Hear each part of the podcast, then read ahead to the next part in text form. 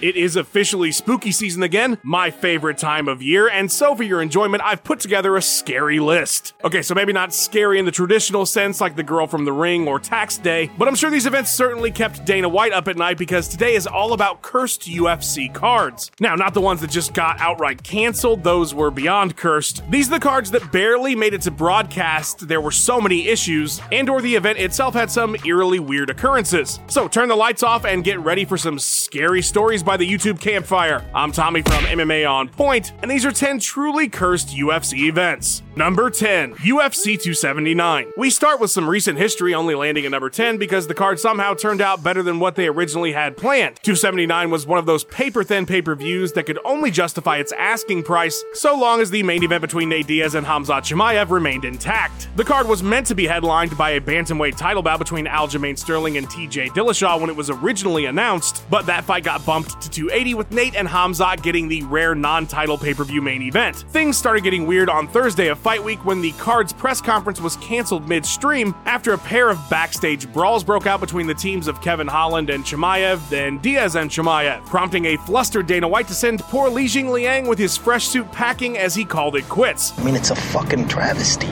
The next day would see three weight misses, the most damaging being Hamzat coming in seven and a half pounds over, essentially torpedoing the entire event. The solution would be a 24 hour three fight shuffle. Since Chimaev and Holland had backstage beef, they got a fight. Tony Ferguson got bumped up to the main event for a fan favorite veteran fight against Diaz, and the Leech was paired up with D Rod as leftovers, but still, how fun, right? A much better event. There were six catchweight bouts on the night, and I didn't even mention the five undercard fights that fell apart before we even got to fight week. It's a small miracle this event even happened, let alone worked out. Number 9, UFC Vegas 5. Alright, so you knew this was coming, Pete. The Rones obviously had a huge impact on the UFC's business, especially early on when restrictions forced five straight events to be canceled. And while that whole era after it was cursed, nothing comes close to UFC Vegas 5. The event was meant to be headlined by Holly Holm versus Irene Aldana, but COVID 19. Both Trevin Giles and Ed Herman lost their opponents because COVID 19. Ed then got GM3, but on the day of the fight, it got scrapped because COVID 19. Giles' new opponent was Kevin Holland, but he passed out on his way to the cage, so that fight didn't happen. Although Dom Cruz on commentary for some reason thought they might still let someone who passed out fight. Viviani Aujo versus Jennifer Maia got moved to this card because of COVID 19, but would see the former replaced with JoJo Wood because COVID 19. Eric Spicely versus Markus Perez was canceled when Eric caught COVID 19. Just kidding, he missed weight and was cut from the promotion. Then Insac nixed a replacement opponent, so Perez fought boredom. Ketlen Vieira versus Yana Kunitskaya was randomly bumped from this event and made for a week later, only to get canceled until the next year. And three other fights had sudden changes and or cancellations for undisclosed reasons. All in all, this disaster of a show would only see eight total fights. That's including prelims and everything. The new main event became Derek Brunson versus Edmen Shahbazyan in a three-rounder. Rough week during the pandy. Number eight, UFC Fight for the Troops. The UFC held three events from 2008 to 2013 that were specifically for the US military that aired on cable and helped raise money for the Fallen Heroes Fund. The first of these events would be one of the most weirdly violent shows the UFC has ever put on. When the dust had settled at the end of the night, six different fighters would require hospitalization. First, on the prelims, Corey Hill broke his leg Anderson Silva style five years before it was cool. Then, former Navy SEAL Brandon Wolff was sent to the hospital with a massive forehead hematoma Joanna Violent style 12 years before it was cool. And for the main card, the losers of all of the last four fights would be sent to the hospital as well. First, Nate Loughran, who broke a rib at some point during the fight, which would get called by the doc after the second. Then Razak Al-Hassan got his arm horrifyingly broke by Steve Cantwell. Jonathan Goulet was viciously KO'd in 33 seconds and sent to the ER. And finally, the big one in the main event, Josh Koscheck's KO of Yoshiyuki Yoshida would result in the fighter being carried out of the octagon on a stretcher. Maybe this sport is too violent. It's just spread out enough that we don't get freaked out enough about it. Not on that night, though. Number 7, UFC 250. Alright, so as far as pandy pay per views that fell apart go, most people look to 249 because that was the first one back, and of course, for the last time, we lost Ferguson versus versus Khabib in the main event, and while that one is historic, may I point out to you the disaster that was UFC 250? First and foremost, of course, the COVID impact. The card was supposed to happen in May and was meant to be a banger of a show in Sao Paulo, and while there weren't restrictions at the time that were stopping them from using the venue in Brazil, the place ended up becoming a makeshift hospital to treat patients with COVID, so the event was moved to Vegas at the Apex in front of precisely zero fans four weeks later. The original headliner was Triple C defending his bantamweight strap against Jose Aldo, but when the card got moved to the US, Aldo was a no go. A title fight between Amanda Nunes and Felicia Spencer when the card was originally scheduled was called off because Nunes needed more time to train, which she got because of the delay, so that fight was back on and the new main event. There were so many Brazilian favorites that were supposed to be on this card when it was in Sao Paulo. Big Nog, Shogun, Aldo, Nunes, Fabricio Werdum, Bethe Correia, of course, all of them but Nunes removed from the card for one reason or another, mostly related to COVID. All in all, 10 bouts saw changes, reschedules, or outright cancellations. The resulting pay per view would be one of the lowest selling in the modern era, with just 85,000 buys. Number 6, UFC on ESPN Plus 25. There have been over 6,500 fights in UFC history, and only 20 disqualifications ever, which means DQ will happen in only 0.31% of all fights. So then, applying that number to cards, only 3% of UFC events will ever have a fight that has a DQ finish. Well, guess what happened at UFC on ESPN Plus 25? There were two disqualifications on the night. This is the only time this has ever happened in UFC history, and if that doesn't qualify a card for being cursed, I don't know what does. Not only that, but both of them took place on the main card and were for the exact same foul. Nearly back to back, they only had one fight between them. Do you realize how impossible this outcome is? I'm not smart enough to do the math, but you probably have a better chance of getting struck by lightning while winning the lottery. The first DQ went down when Kazula Vargas straight up KO'd Brock Weaver with a nasty illegal knee. There was nothing to consider here, the fight was over, it was a clear DQ. The second one you probably remember, and that was Diego Sanchez's crafty veteran move, taking the DQ win against Michel Pereira for his illegal knee. Another fun fact about this event, it's the only time the UFC has ever gone to Rio Rancho, New Mexico, which means that city is cursed. Don't ever go there, and if you live there, leave before Kazula Vargas knees you in the face in your sleep.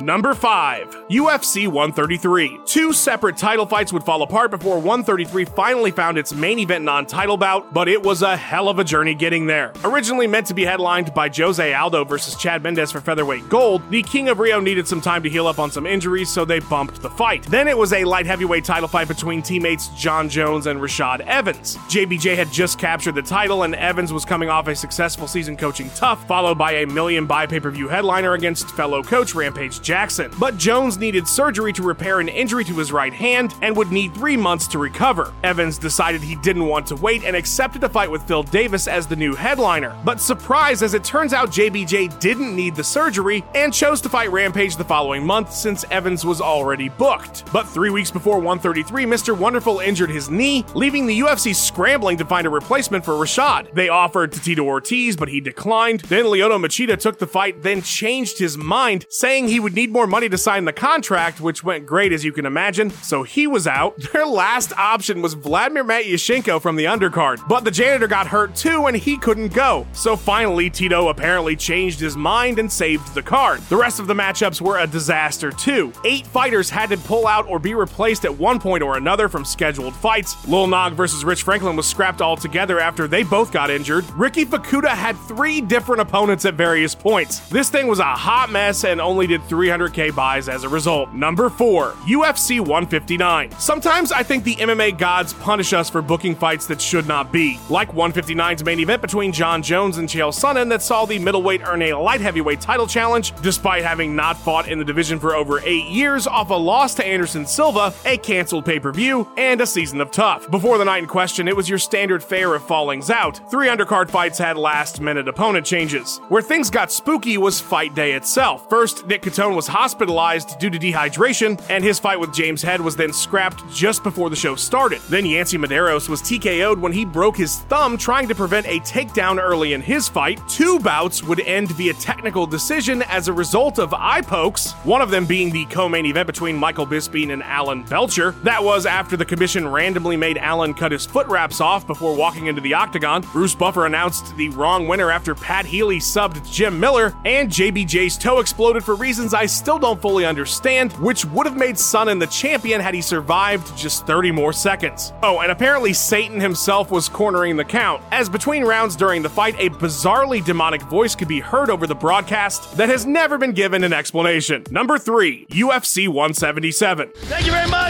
Welcome to the Haunted UFC card. This event was almost more cursed than it ended up being, though, as it was originally going to be headlined by the Jon Jones Alexander Gustafsson light heavyweight title rematch, but that got moved to the next pay per view. Had it remained, though, Gus would have dropped out about a month before the card with a torn meniscus and replaced with Daniel Cormier. That is before JBJ would have pulled out two weeks before the event with an injury of his own. So at least that didn't happen, but we did lose the rematch between Renan Barão and TJ Dillashaw for the bantamweight title, which was to serve as the main event before the Brazilian was KO'd by a bathtub when he passed out during his weight cut and hit his head. He would be replaced by debuting prelim fighter Joe Soto. The co-main event was to be a Mighty Mouse title defense, but when that JBJ fight for the next pay-per-view fell apart, they took Johnson off 177 to save 178. Several undercard bouts fell apart at the last minute, and even with the UFC having to book three UFC 176 fights for this card when that one got canceled, this show still only ended up with eight fights total. Joe Soto hung in there though. Number two, UFC 223. How could we talk about cursed cards without bringing up 223? In order to properly tell the tale of this one, we need to go back to UFC 205, where Khabib Nurmagomedov called Conor McGregor a chicken in his post-fight interview. This then led to Conor's teammate Artem Lobov implying in a Russian language interview that Khabib was in fact the chicken, which resulted in a viral confrontation between the two on 223's fight week. This then prompted McGregor to fly to New York where the card was being held to confront Khabib, which resulted in a bus full of fighters getting a dolly thrown through its window. The subsequent fallout would be that Artem's fight with Alex Caceres was canceled, Mike Chiesa, who caught some glass to the face, his fight with Anthony Pettis was off, and Ray Borg had to drop out of a bout with Brandon Moreno because he got glass dust in his eyes. But the shit was just starting to hit the fan. The most cursed fight of all time headlined the card Khabib versus Tony Ferguson for the vacant lightweight title. And wouldn't you know it, on April Fool's Day no less, El Cucuy tripped over some wires during a media appearance and blew his knee all the way out. Max Holloway was then brought in on super short notice to try to become double champ until the doctors stopped his weight cut and the fight was canceled. Then Paul Felder was going to step in, but the commission wouldn't allow it because he was unranked, resulting in Khabib winning the title over number 11 Al Iaquinta. Most of this was caused by calling somebody chicken, something only Marty McFly would find reasonable. Number 1, UFC 149. Dana White literally called this card cursed himself, which is a pretty solid endorsement for the number 1 spot here.